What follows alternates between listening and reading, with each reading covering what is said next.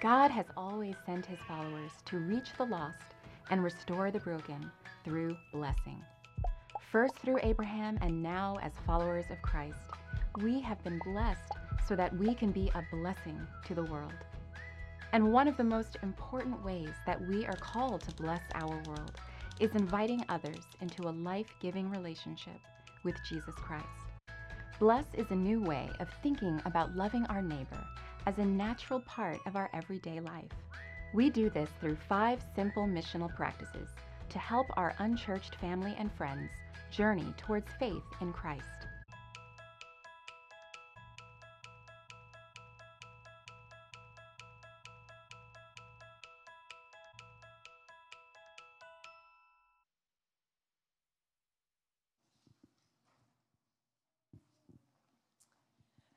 This morning we're going to read from John 13, 1 through 17. So if you're wanting to follow along.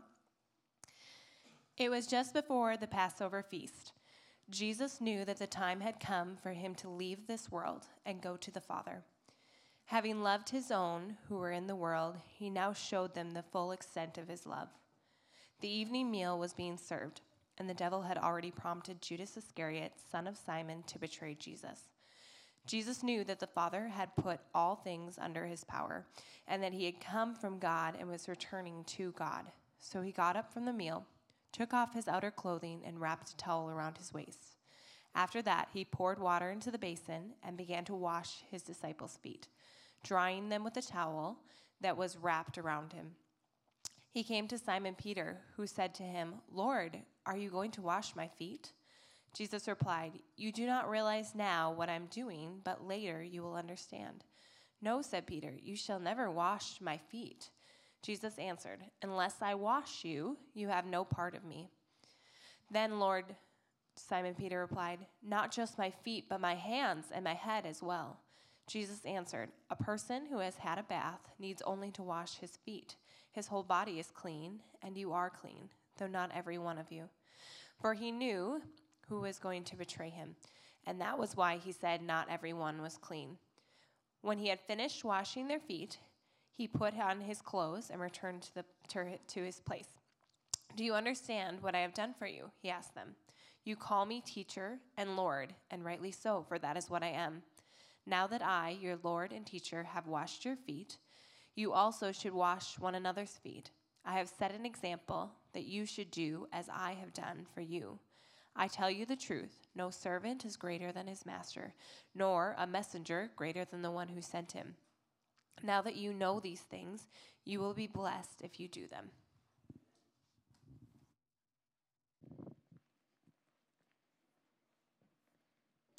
Thanks, Amy, and thank you, church, for the amazing and thoughtful video.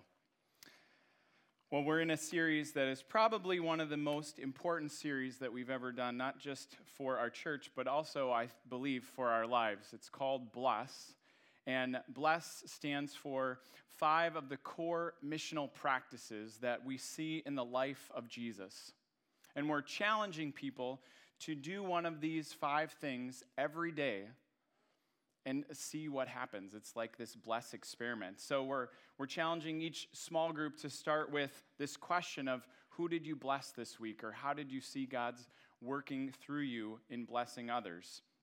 So let's just review each of the five things or the, the three that we've already done to see how we're doing with understanding them and then just asking God for this to permeate our lives. The first one is starts with B. Does anyone remember what it is? Oh, look, see, you have cheat sheets. I tell my kids, and you know, I used to tell my former students as a teacher, like, it's okay to be resourceful. Yeah, begin with prayer where we're actually saying to God every day, God, I want to see you and partner with you. Help me to know where you're working and join you in it. How about the L? There we go. Listen with care. This is not just uh, listening to people at surface level, but it's listening to their dreams and their pain. It's listening even below the surface. How about the E? Eat. Eat, but not just eat, because we can do that in the car, through a drive through, at Taco Bell. Uh, together with other people. There's something not just sacred, but there is something beautiful about sharing a meal together, about identifying with needing that sustenance, as Garrett talked about last week. And what happens is we don't just get fed, we actually deepen and develop those relationships with each other. And today we're talking about serve in love or serve with love, where we listen and we pray and we're spending time with people we're praying for, and then in response to that, we choose to meet others' needs in practical and impactful ways. So that's what we're going to talk about in a moment. And then next week, we'll look at the fifth practice. It starts with share. It's one of my favorites, but it's also the one that I think we like to do last. So I was trying out some of my listen with care skills last week or a couple weeks ago with teenagers, and I need my visual aid prop here. So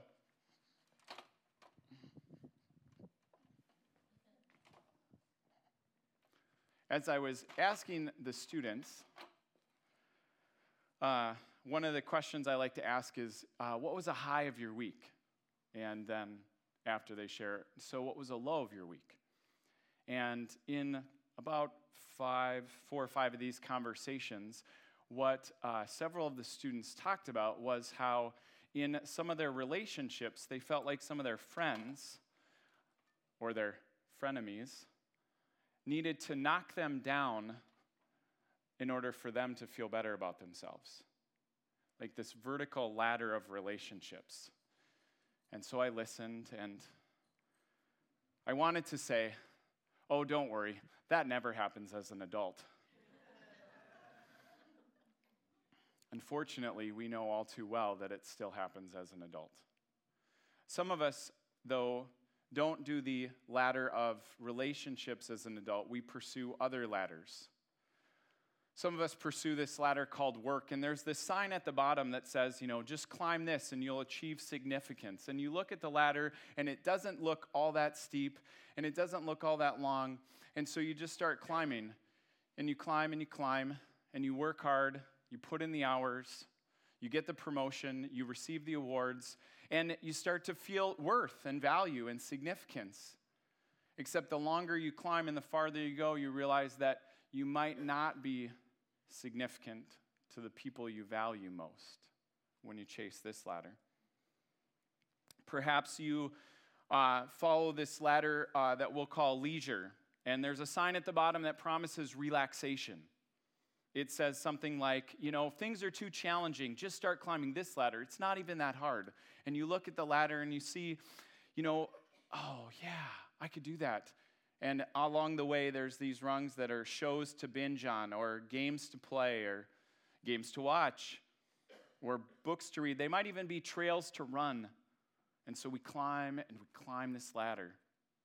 Soon, if we follow this too much, we know more about our fantasy teams than we do about our kids' grades or their friends. Or maybe we climb this ladder and we um, spend more time focusing on working out than working on intimate conversations with a spouse or someone we care about.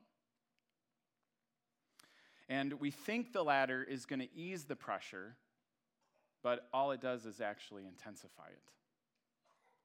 There, I'm sure, are many, many more ladders, but what if, what if life isn't about climbing ladders?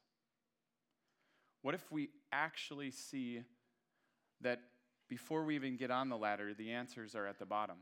I mean, Jesus talks about the, the one who is greatest would take the lowest rank, and the leader would be the servant. And he says, Who's more important, the one who sits or the one who serves? And before they can answer the question, Jesus says, I am among you as one who serves. In fact, he continued and said, I did not come to be served, but to serve, and to give my life as a ransom for many. So let's enter this story that Amy read, and let's picture that meal that Jesus was having, and just look at what the Holy Spirit might be saying to us.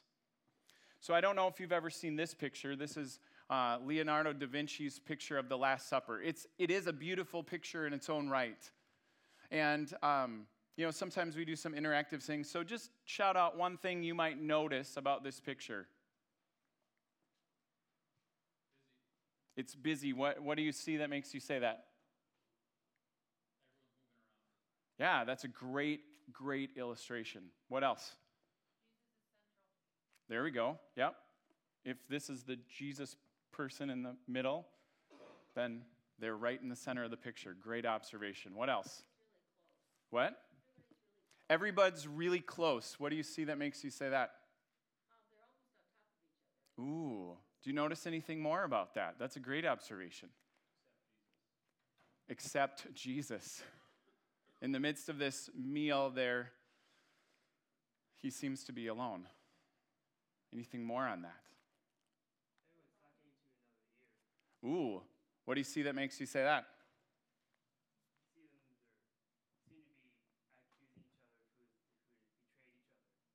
Ooh, maybe they're talking about that betrayal thing. Notice how there's a clump of three here and a clump of three here and another clump of three and another clump of three. Even, even in a group that's supposed to be this model of community, there's factions and potentially accusations. Great, great observations. And I would, I would agree with all these observations. And yet, the, the way that the scholars of the scriptures and history talk about the way that Jesus' contemporaries would have eaten meals, this really doesn't give us the right picture of what Jesus would have been, how they would have been interacting. So there's probably a different way that the, that the meal was partaken. There's another picture that we've got. And notice in this picture, there's some couches or rugs there's a larger table. It still looks like some people are sitting, but the food is coming in from one side. There's a lot of activity as well. Now, everybody is looking at Jesus. I, I think that there's probably some idealism in that as well. But the point is that this was the picture of what would have been happening just before the Jewish Passover. The Jewish Passover is the most important holiday in the Jewish calendar, in the, the faith life that Jesus would have come from. And you see all of these busy articles and, and food things and people coming in along the sides because it's a very meticulous and ordered meal. There's four cups of wine, or at least four times in the meal that people share in the wine. There's specific prayers to pray, there's specific foods to eat. And not just that, but it was this commemoration of God pulling the people, rescuing them from slavery, and moving them to freedom. And they were supposed to observe this meal as if they were the ones who personally experienced that. They were to eat the meal in what they would describe as sacred time, recalling the rescue and the sacrifice it required, and the blood of the Passover lamb being that requirement. They would look not only to their past, but also to their present and into their future. Listen to what one of the introductions to this meal, how, how it describes it. It says, Let all who are hungry enter and eat. Let all who are needy come to our Passover feast. This year, we are here in the land of slavery. Next year, we might be in the land of Israel. This year, we are slaves. Next year, we may be free.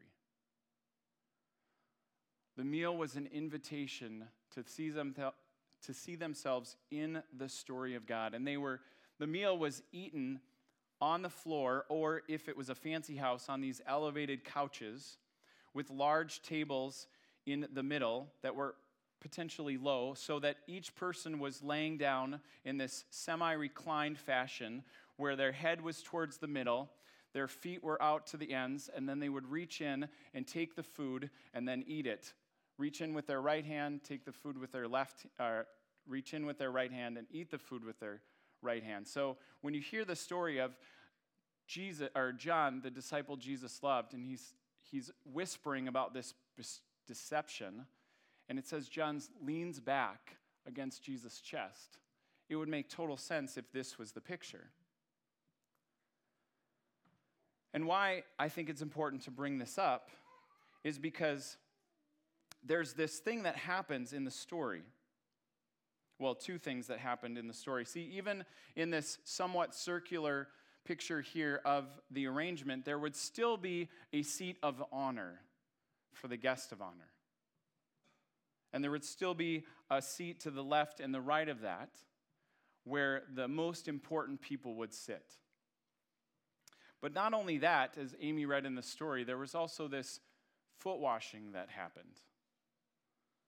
And Luke, and he tells, when he tells this parallel version of the story, he includes one important detail that John doesn't. So, Luke 22, verses 14 through 18 says, When the hour came, Jesus and his apostles reclined at the table. And he said to them, I have eagerly desired to eat this Passover meal with you before I suffer. For I tell you, I will not eat of it again until it finds fulfillment in the kingdom of God. And after taking the cup, he gave thanks and he said, Take it and divide among you, for I will not drink again from the fruit of the vine until the kingdom of God comes. Then he goes into the, uh, the communion words that we'll say a little bit later about the bread, and then he takes another cup. So we know that there's a couple cups of wine that's happening. So it's in the beginning to the middle of the meal here. And then it says in Luke 22 24 that a dispute arose among them as to which of them would be considered the greatest. Now, could the debate about who is the greatest have been sparked by who would sit in the seats of honor? If you go back to that sketch picture, is it possible that as they're sitting down at the meal, as they're arranging themselves around the table, that they would want to figure out who is going to sit by Jesus, Jesus being the guest of honor. And there was a dispute among them that was, you know, if we figure out who's the greatest, then we'll know who can be on Jesus' right and Jesus' left. I think that's highly possible. But I also think it's highly possible that there's a second part to that. That it wasn't just about the seats of honor. As Amy read in John 13, it says that Jesus knew the hour had come and it was time for him to leave this world and go to the Father. And so, having loved those who were in the world, he loved them until the end.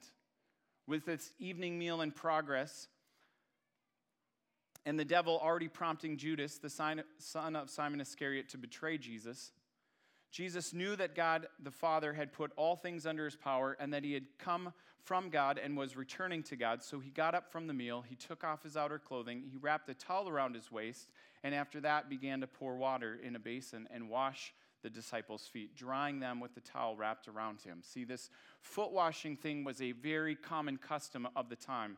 Think about the dirty, dry, and dusty roads of Judea, Samaria, and the Roman provinces. There was not really a sanitation system that was super in place. Plus, there was not pavement on the roads. There was some brick, but everybody wore, wore open-toed, sand, open-toed sandals. So things got a little dirty, a little dusty, and a little smelly. And the foot washing job was reserved for the lowest slave or the least among women. Not really fair, but just the reality. So a good host would provide a servant for the work. And if they didn't have a servant, then the host certainly wouldn't take up the chore himself or herself. So, with the way the couches were arranged, it made it incredibly easy and culturally appropriate to ignore the person that was washing your feet. They were on the periphery. I don't think it's a big stretch to say this is kind of what happens at a restaurant. When the server comes, we can choose to interact with them or ignore them. But certainly when they're done and when we're about to leave, there's this busser that comes that cleans up all the food. Rarely do we ever interact with that person. It's almost the same. And it's, it's not considered awful to do so, it's just culturally appropriate. You you're getting up to leave, you haven't interacted with, the, with that busser person all day or the whole meal. And so they come and you might smile at them, but At most, that's what happens. This is very similar. The people are on the outside, this is happening. But if there's no servant, if there's no least among them, among the women, then there would be a discussion not only about who would be the greatest, but who would be the least. Because the one who would be least would be relegated to wash the dirty, smelly feet. Is it too much of a stretch to say that in the midst of the discussion about who would be the greatest, that Jesus gets up from the table as they're arguing about who would be the greatest, takes off his rabbi robes, looks then like he's a servant himself, takes the bowl and starts washing the feet. I think the clamor of the disciples arguing suddenly dies down as they realize just what is going on. There is no other example of Near Eastern literature that has the rabbi or the teacher washing the feet of students. None. So if you're a note taker, you might want to write down that in a like ladder climbing, selfie centered world, that serving in love is actually a surprise. I think this was easily a surprise to the disciples. Even if it's not as I think it is, but there are scholars who agree with me that as this argument's happening and as the meal's progressing, that Jesus does this, that that's a surprise to them. If you've been involved with people's lives and you've done something generous for them, you, you know that it's a surprise. Jesus didn't need to climb this ladder for significance. He didn't need to climb this ladder for identity. The scriptures tell us that, that Jesus served the people, that he washed the disciples' feet because he was secure in who God said he was. He knew he had come from God, he knew was returning to God. And so he got up from the table. He didn't have to seek an identity, he had an identity. And I think that's an invitation for us that we don't have to let what we do, no matter what we do, define us. That Jesus has given us an example and an identity. In fact, the only ladders he really climbed were down. He was the image of God, he was in the divine Trinity of Father, Son, and Spirit. And he climbed down from the heavenly glory and became human. And as a human and a teacher and a Lord, he climbed down from being a teacher and Lord and became a servant and slave. This is who he was. Just imagine the dirt, potentially the dung, crusted sandals being pulled off of each smelly foot and being washed with care. Because Jesus certainly didn't have a bad attitude about it man, that just, not to make light of it, but that speaks to me. Because when I serve, it's not with love. It's like, hey, I did the dishes. And my wife will usually go, uh, do you want an award? Like, we're partners in this. And then I go, no. No, I don't need an award. kids, you should, kids, you should do this. You don't get an award for it, but clean out the litter box, go mow the lawn, because you want to be participants in this family, right? On bad days. But that's a surprise when it's done with love. I think also that serving with love is a command from Jesus, not a suggestion. In this selfish world, we can often think, well, no one else is going to do that. Why would I need to do that? Nobody was volunteering to wash the feet. They were arguing about the seats and not wanting to say yes to the washing, and Jesus goes and does it. It's a command that he gives us. He tells us this behavior should be modeled by his followers. When Jesus finished washing their feet, he put his robes back on and said, Do you understand what I've done for you? You call me teacher and Lord, and that's rightly so, for that is what I am. But now, I, as the teacher and Lord, have washed your feet. You should wash my feet. Like it's the law of reciprocity. But that's not what he says. That might be the law of the world, but the law of the kingdom is that you wash one another's feet. I've set an example that you should do as I have done. Now that you know these things, you'll be blessed if you remember them. No, you'll be blessed if you do them. And if we're not convinced, at the end of this episode, Jesus says, New command I give you love one another. As I have loved you, you must love one another. By this, everyone will know you're my disciples if you love one another. Three times, serve with love, love one another, is put into this last encapsulation of what this episode has meant to Jesus' followers and what it should mean in our lives. I think he's saying that service is as vital to the life of a believer as prayer, as reading scripture, as participating in community, as repenting, believing, and relating with Jesus. And we often see it as optional or like we should get an award for it. So maybe God is actually just speaking to you right now about someone in your life that He's asking you to serve.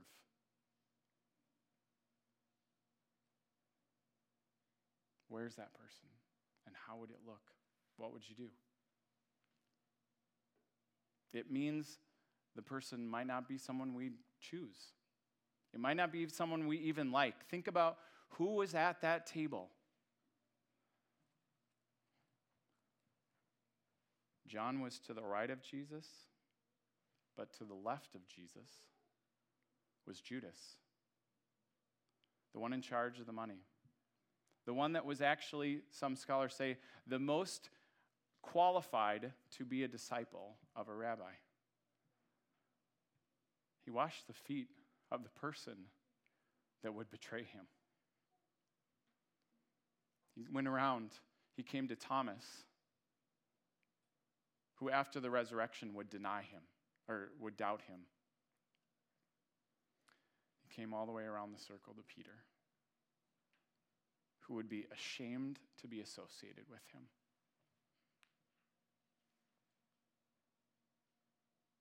That challenges me. Because I don't think it was just a humbling act then, I think it was a humiliating act. To wash the people that would deny you or doubt you or betray you. So, who are those people that are in your life that would fit that description? Is it the neighbor who always needs help but always busy when you need help? Or the person at work who's always complaining? Or the people that don't vote like us or believe the way we do? People who talk behind our backs or who just simply don't like us? Jesus would say, yes, even those people are people we can serve in love.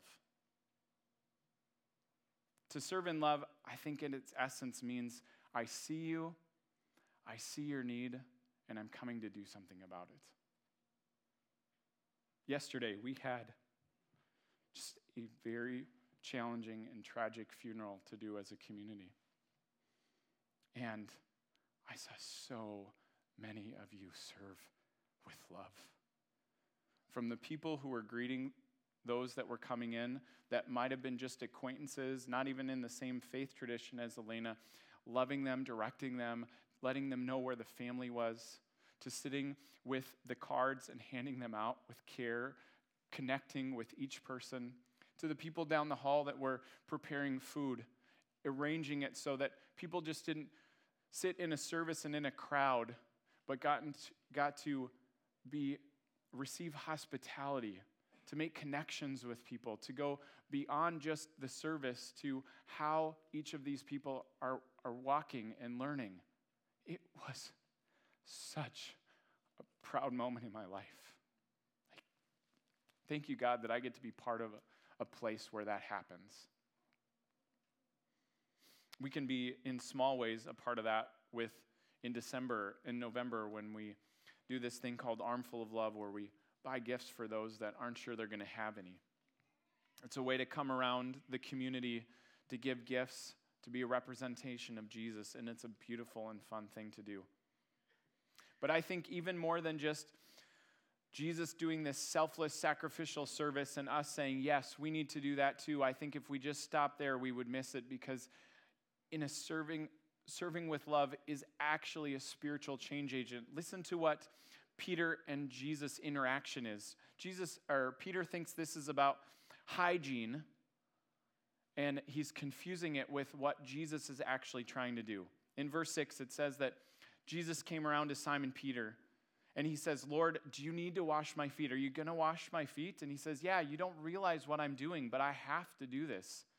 Well, then wash all of my body, not just my feet. And he says, Those who've had a bath don't need to wash their feet, their whole body is clean.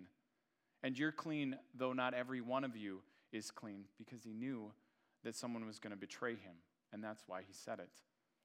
See, again, Peter thinks it's about the dirt and the stink so they can just enjoy supper.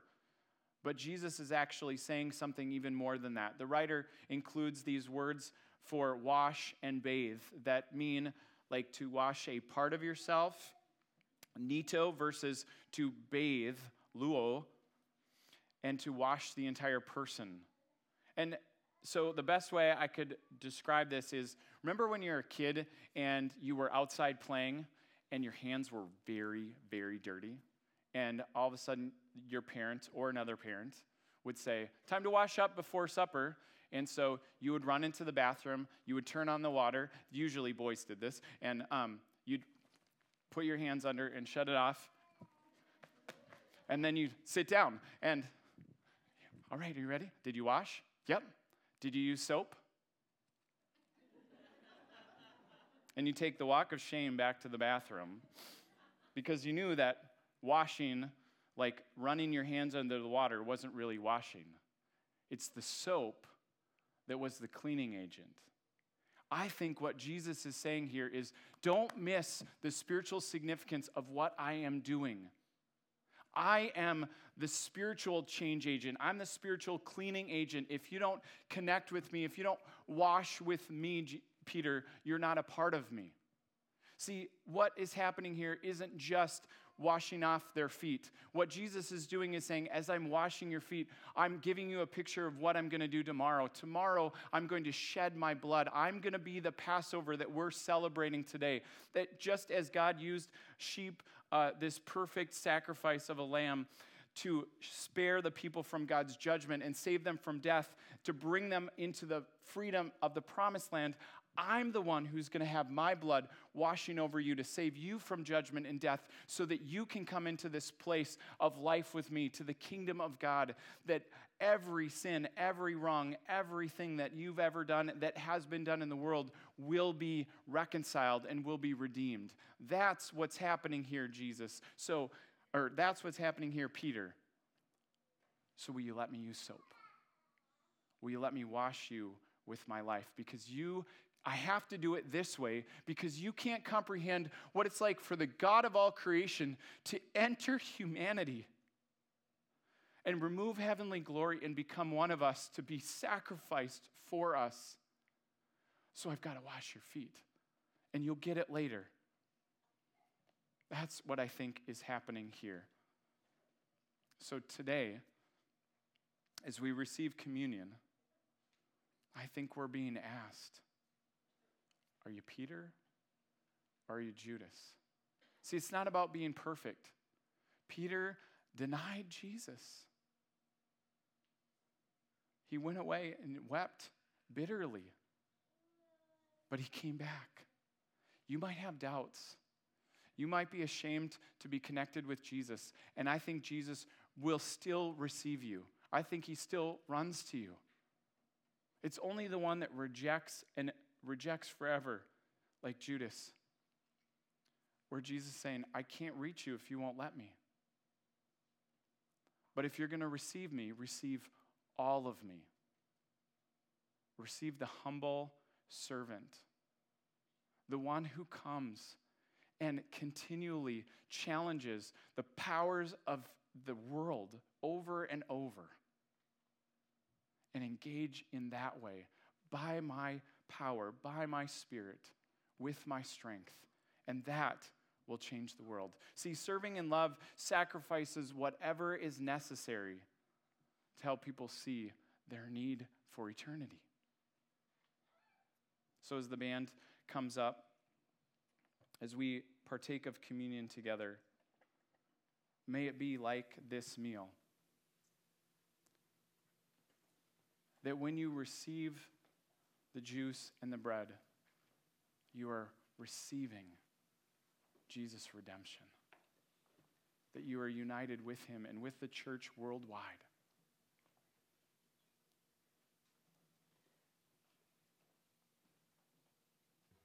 I think that's what Jesus invites us to today. Would you pray with me?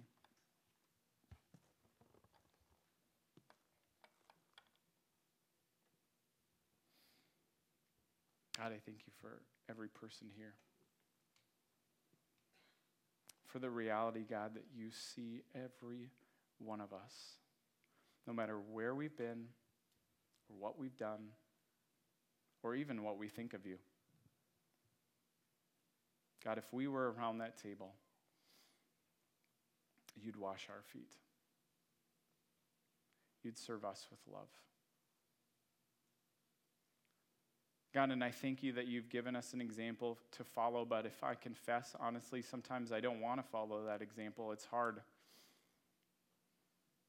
So I thank you for including this story of Peter to realize that, God, I have to accept all of you, every part of who you are. God, I pray that we would have the faith and the strength to do that, that we would see that your love has made a way for each of us to do that. And God, as in this time of communion, I pray that we would have a spiritual transaction with you, that it would be transformation, that we would sense your redemption and your love today. God, I pray for those who are, God, so weary, for those who are hurting. I pray that they would sense your care and your patience, that you would interact with them over the food and over the washing, to know that you are available for constant communication.